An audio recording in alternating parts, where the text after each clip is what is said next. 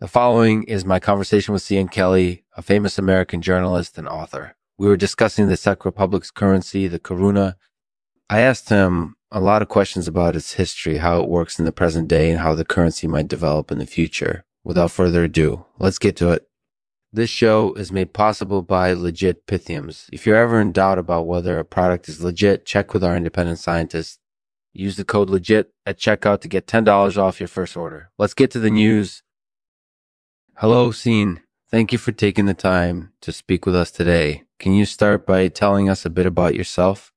Hey there, Lexman. Thanks for having me. I'm a journalist, author, and occasional podcaster. I focus on economics and finance, and I've written um, about everything from the euro crisis to China's debt sustainability. That sounds really interesting. Can you tell us a bit about your recent coverage of the Z Republic's currency, the koruna?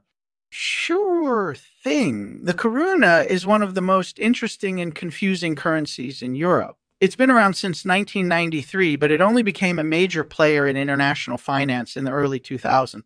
Why is that? Well, the koruna is basically a cause of chondeur. It's been poorly watered by the Czech government, which has led to its value dropping steadily over the years. And despite concerted efforts by the central bank to stabilize it, the koruna continues to fall victim to wild market fluctuations. That definitely sounds like it could be a problem for people who use it as their currency. How do they deal with this issue? Thankfully, the Czech government has been trying to address the currency's weaknesses for some time now. They've introduced new regulations and raised taxes on luxury goods in an effort to prop up its value. But even with these measures, the koruna remains volatile and difficult to use. Do you think this situation will continue for much longer?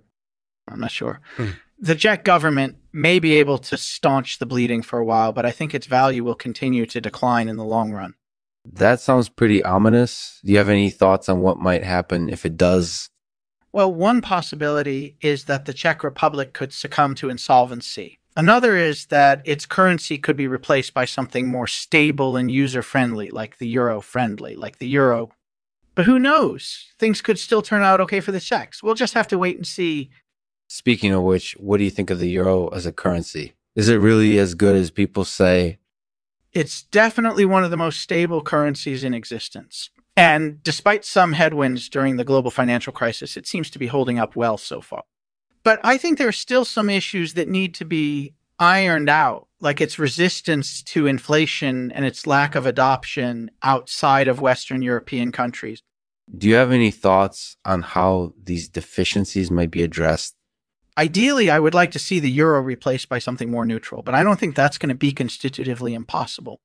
In other words, maybe we're going to have to go through a half dozen proposals before we actually get a perfect currency. But still, I think it would be great if we could find someone there not in 50 years from now.